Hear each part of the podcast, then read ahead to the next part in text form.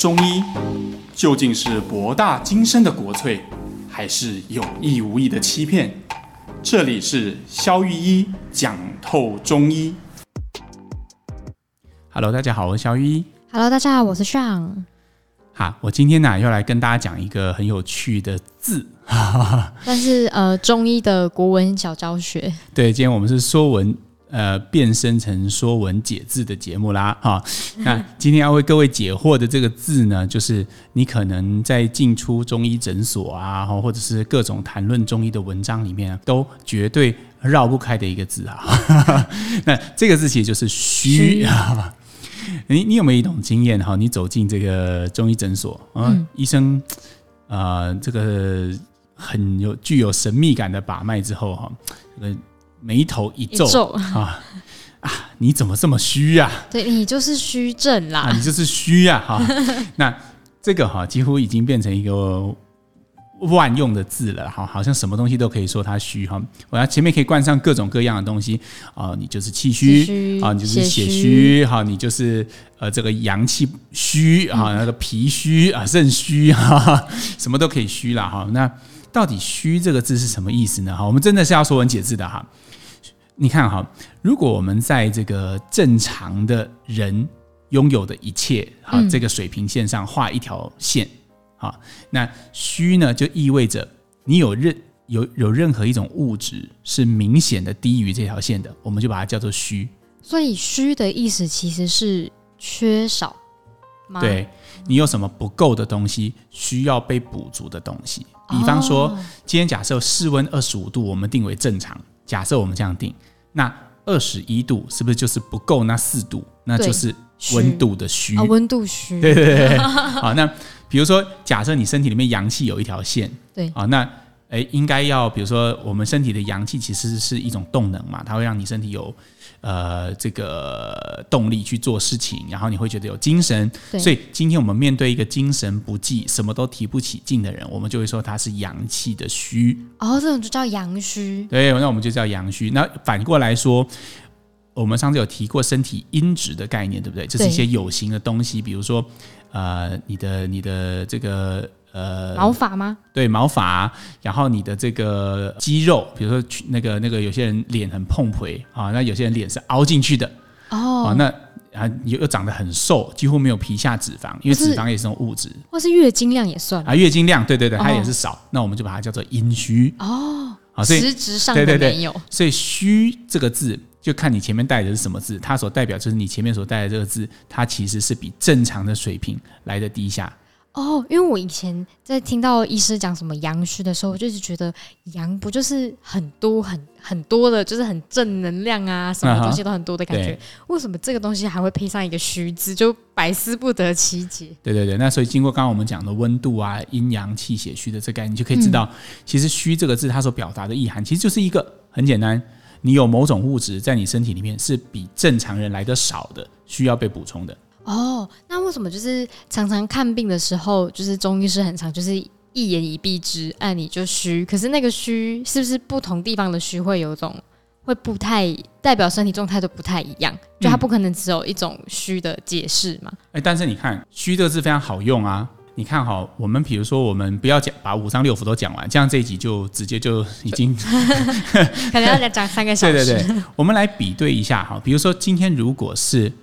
脾虚跟肾虚的人，他的表现会有什么不一样？好，比如说，如果是脾虚的话，因为脾是用来消化的，啊、哦，就是我们中医讲的脾常常跟胃连在一起，脾胃其实是消化系统的意思。嗯，所以脾气虚的意思就是比正常人的消化功能来的差，所以哦，比正常人消化功能来差，可能会怎么样？比如说他会常常腹胀，嗯啊，他会常常这个拉肚子啊，然后饮食的状况可能是比较没有胃口的。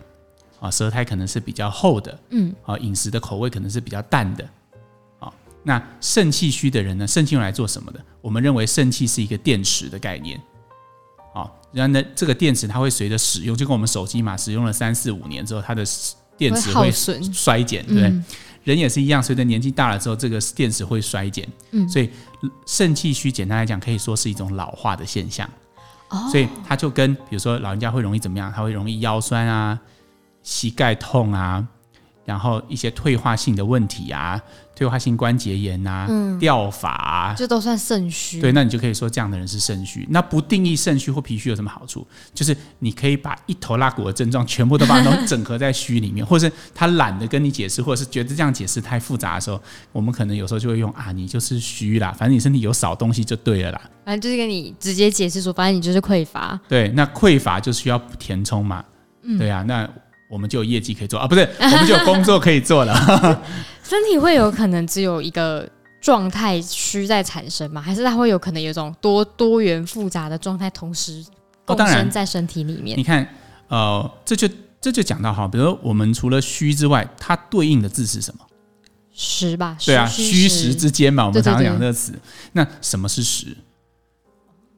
实如果虚是匮乏，实就是充足，对吗？所以我们可能其实充足还不够到位哦。其实有可能它就是比那条正常的线还来的多东西嘛。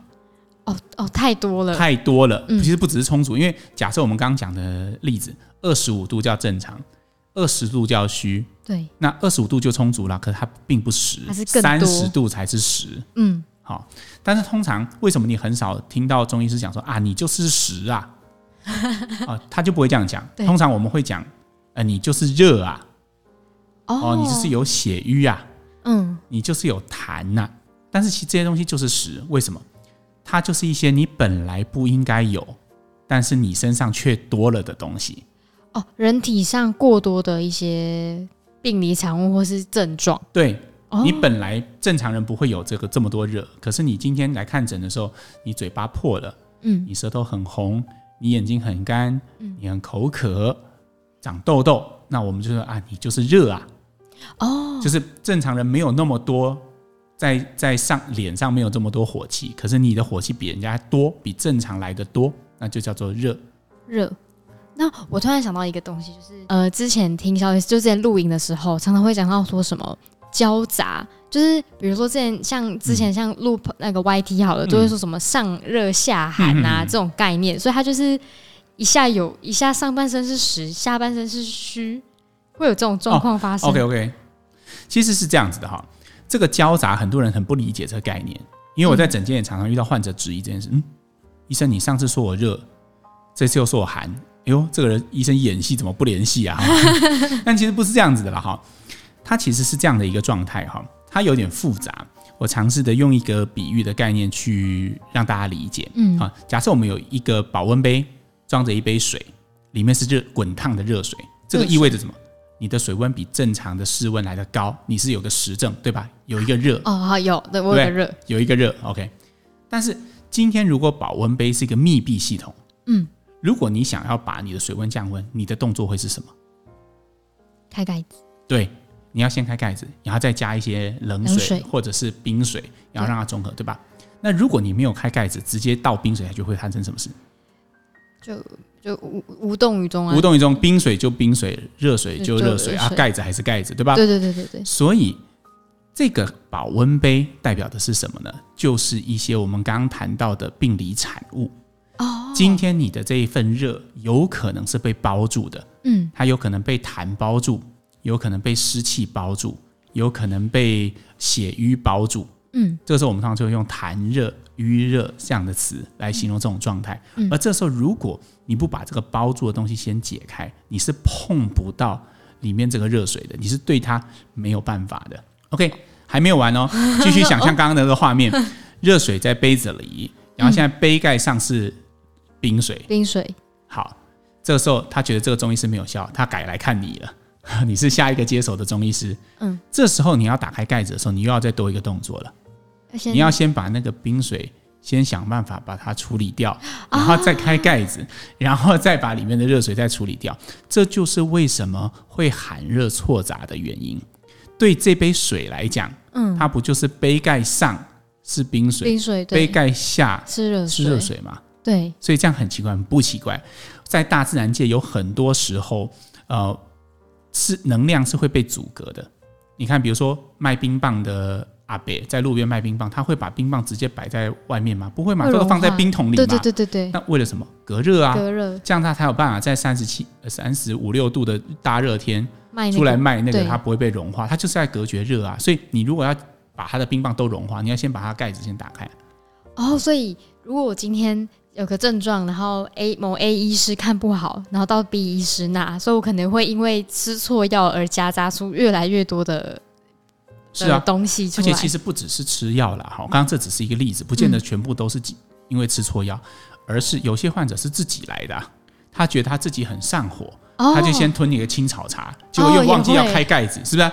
也会产生同样的事情。那再来，呃，其实你觉得只要不乱乱吃东西就没事吗？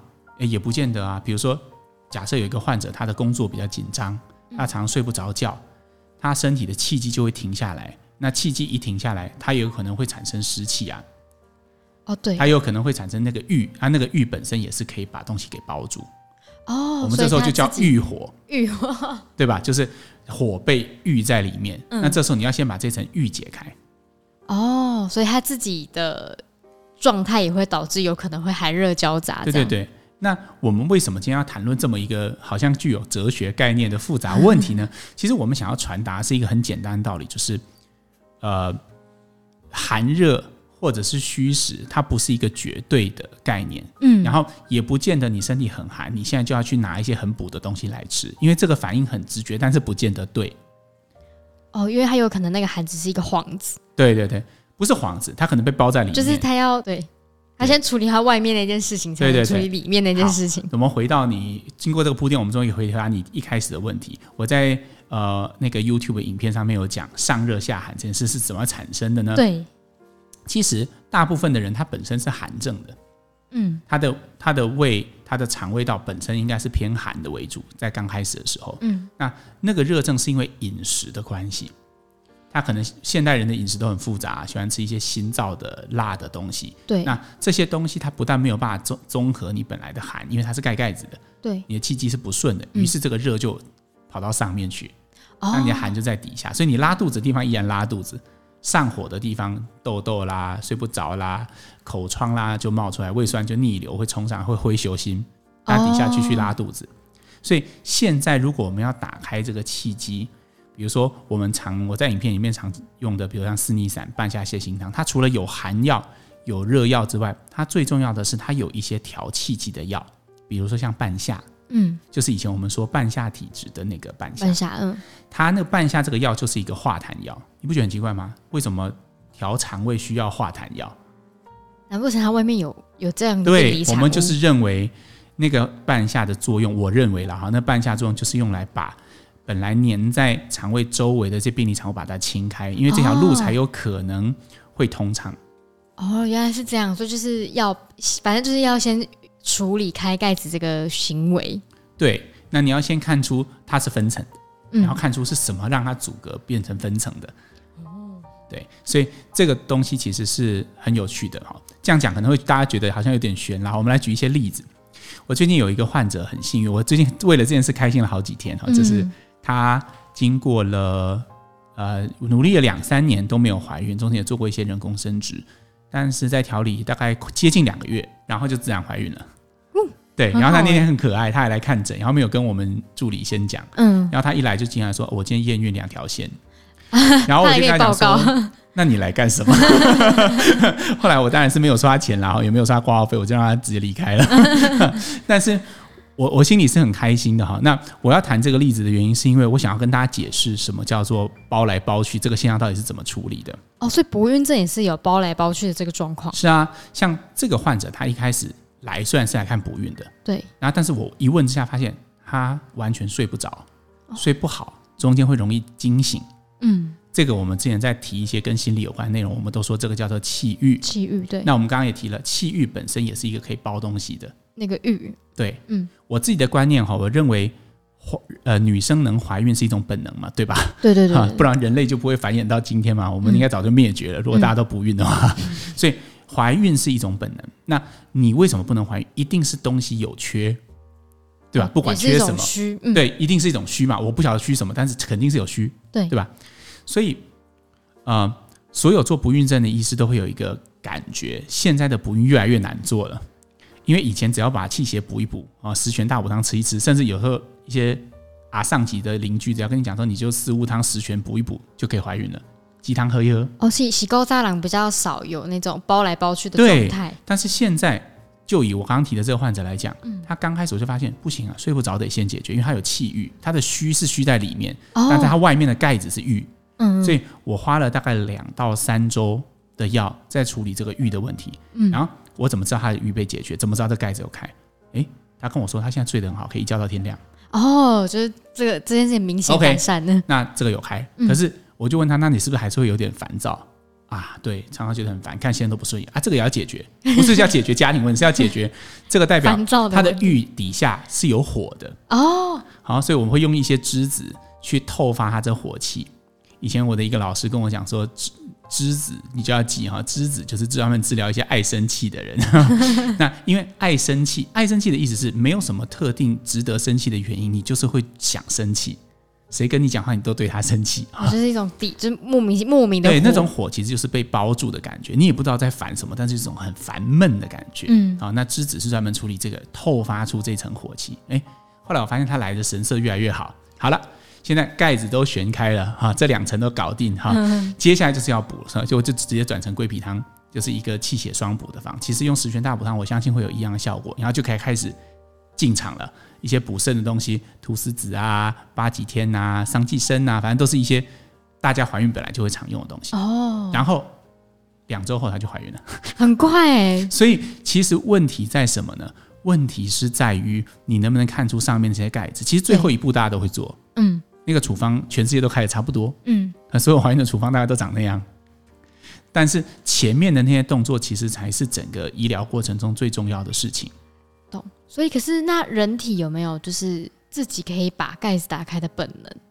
有的，有的啊。其实我觉得这种一层一层打开的概念，其实很像，呃，那个。呃，阿明师经常在讲的甄嬛的概念嘛，就是要从皮一层一层的往下解开。哦，对对对对。那你看，我们就用酸痛来做比喻。如果你今天是一个小扭伤、小酸痛，如果你回去睡一觉会怎样？可能隔天早上就好了。哦，对，通常就是会。因为人体会有自己筋膜的一些收缩的能力，它会把它调整回正常的方向。嗯。啊，但是如果今天你的扭结在太严重了，你是今天去被车子撞到，然后你骨头断了，你觉得你睡一觉起来它会接回去吗？不会，不会。这个时候，因为它的。它的扭转跟它的错呃错位太厉害，以至于它需要经过一些人为的过程，嗯、才有办法康复。人体的自愈力有它一定的极限，哦、所以内科也是一样的。今天如果你的问题还不严重，你可能可以靠休息、嗯，饮食的调节，嗯，吃清淡一点，让你的这个寒热错杂的可能性就会消失，嗯。但是如果它已经很严重，已经经年累月。就要靠外力的，他还是需要一些药物的帮忙。哦，原来是这样。嗯，我想说，因为感觉很容易，大家可能一个心情不好，就就包来包去的这样哇。对，所以刚刚我们也谈到嘛，那个啊，我又想到一个，以前哈，我去上一个不孕症大师的课，嗯啊，然后他通篇就在讲一件很神奇的事。那时候我听完，我是觉得不以为然。他说啊，所有的不孕症医师一定要很擅长治感冒。为什么？他说：“如果你感冒治不好，你不孕就治不好。”我想说，嗯，我是花钱来上不孕症，就在那边讲干的话，不是讲 就讲我听不懂的话。他可是经过几年的临床后，我懂着了。其实除了我刚刚讲的欲，除了我刚刚讲的那些欲火，嗯、就是我刚刚讲那个烦躁的感觉会包住他的虚之外，其实外感的寒气也会包住他的虚。外感的寒气也会包住他的虚，也就是说。感冒的那种吹进来的风，对对对对，比如说有些人，我们以前不是讲过过敏性鼻炎吗？对，有人一吹风就会打喷嚏。那如果你你对这个为什么会这样的话，你可以去回听那一集过敏性鼻炎，我们有很详细的解说，这边就不展开了。嗯，好，那我们知道的是什么？就是寒气会包住我们的头，然后让我们的气血会往上去对抗它，所以我们就要打喷嚏，对吧？对。好，那这个东西它本身也会变成一种。呃，也会变成一个保温杯，它会把人的虚藏在里面哦。所以今天如果你这一层东西没有透发的时候，嗯，你的寒气就会一直影响到你的虚，然后你的补就一直都补不进去。有可能你吃了一些很很补的药，结果你上火了，然后你的鼻炎可能更严重，你的鼻子更塞，因为它全部都往这里去，它没有办法真的补到我们要补的子宫或者是呃卵巢。哦，也就是说，如果不孕在它前面盖子都不打开，它等于就是越补越上火。对。那这个老师通篇就在讲他怎么治疗了感冒之后，用科中两三周治疗一个感冒之后，患者就怀孕的故事。好了，好，其他好连续五到哦。八个都是大家怀孕都是想我刚刚讲的那些方嘛，结果他都用一些感冒方，什么桂枝汤、葛根汤、小青龙汤，反正都是治疗感冒跟过敏性鼻炎的。他治疗完鼻炎之后，患者就怀孕了。哦 然后那时候我就觉得他一定是在讲干话，一定是不想教我们真正的美感在哪里。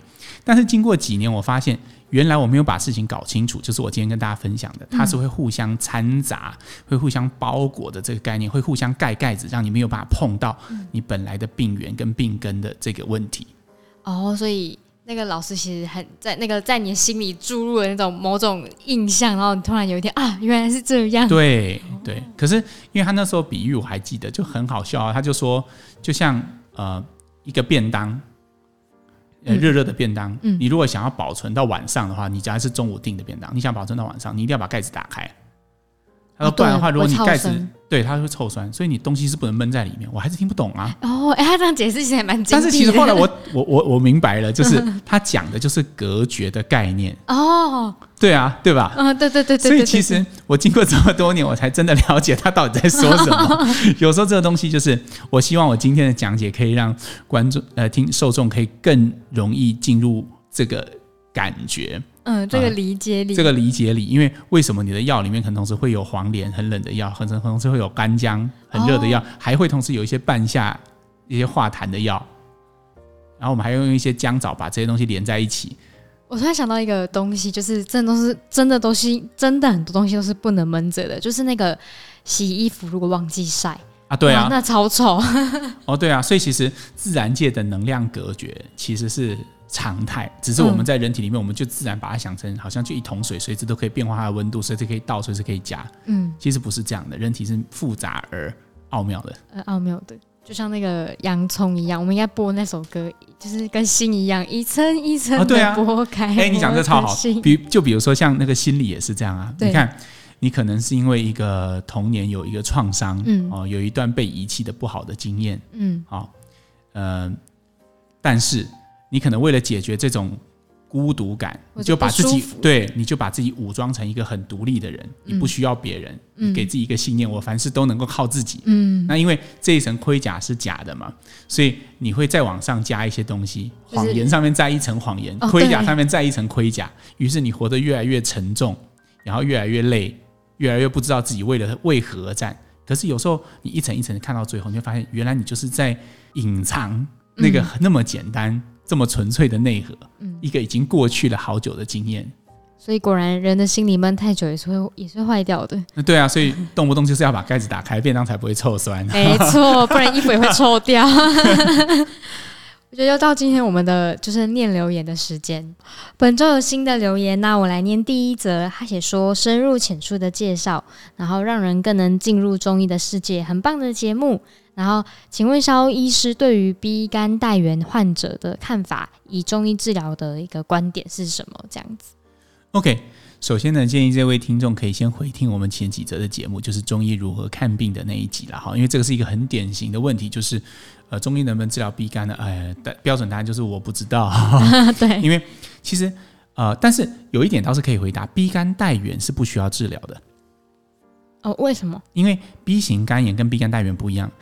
B 肝带原的意思是代表你身体里面有 B 型肝炎病毒。哦，对，啊，但是它并没有在发作，也就是现在其实没有什么好治疗的，你的肝功能可能是完全正常，你的肝脏并没有发炎，这些病毒处于在一个睡觉休眠的状态，嗯，好，那这种时候是通常是没有症状的，嗯，那为什么请听众回听那一集，也是因为没有症状的时候，通常就无症可变，哦，我们也没办法让它消失，哦，对，所以它就是好。所以，如果只是带源，其实这个不会是一个很大的问题，反而定期去照超音波看，然后定期去抽血看它有没有在活动。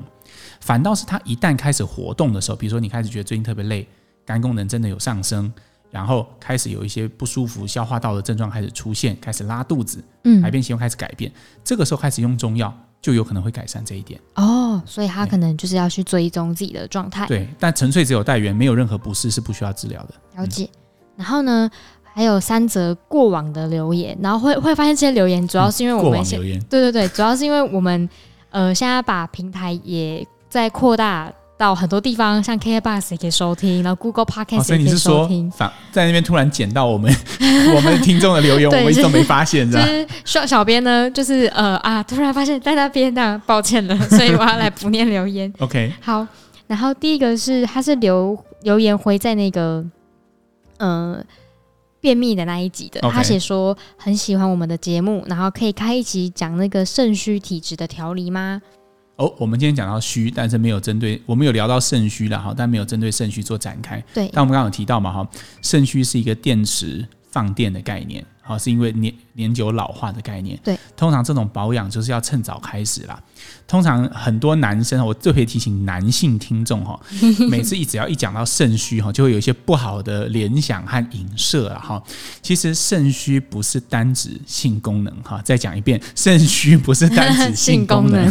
好，不要每次一讲到肾虚就往奇奇怪怪的地方去想，不是这样。肾虚的第一个症状，不管男女哈，是疲倦。哦，因为电池刚开始消退的时候，你会觉得，哎，本来年轻的时候我都是一整天啊，的个体晚上不用睡，明天继续也可以。但是慢慢你会发现，哎，不行哎，好像到下午四五点或中午不眯一下，下午就会不行。那其实你已经开始有肾虚的症状。这肾虚的第一个症状，不要等到腰酸、膝盖软跟性功能减退之后才来治疗。其实肾虚在刚开始的时候，稍微用一些补肾的药，其实效果会很显著。哦，好。然后第二个留言是，可以请问萧医师是否去念了东海音乐研究所之后睡眠有改善呢？我想问的真正问题是，身心灵合一之后是否就安稳了呢？可以睡觉了？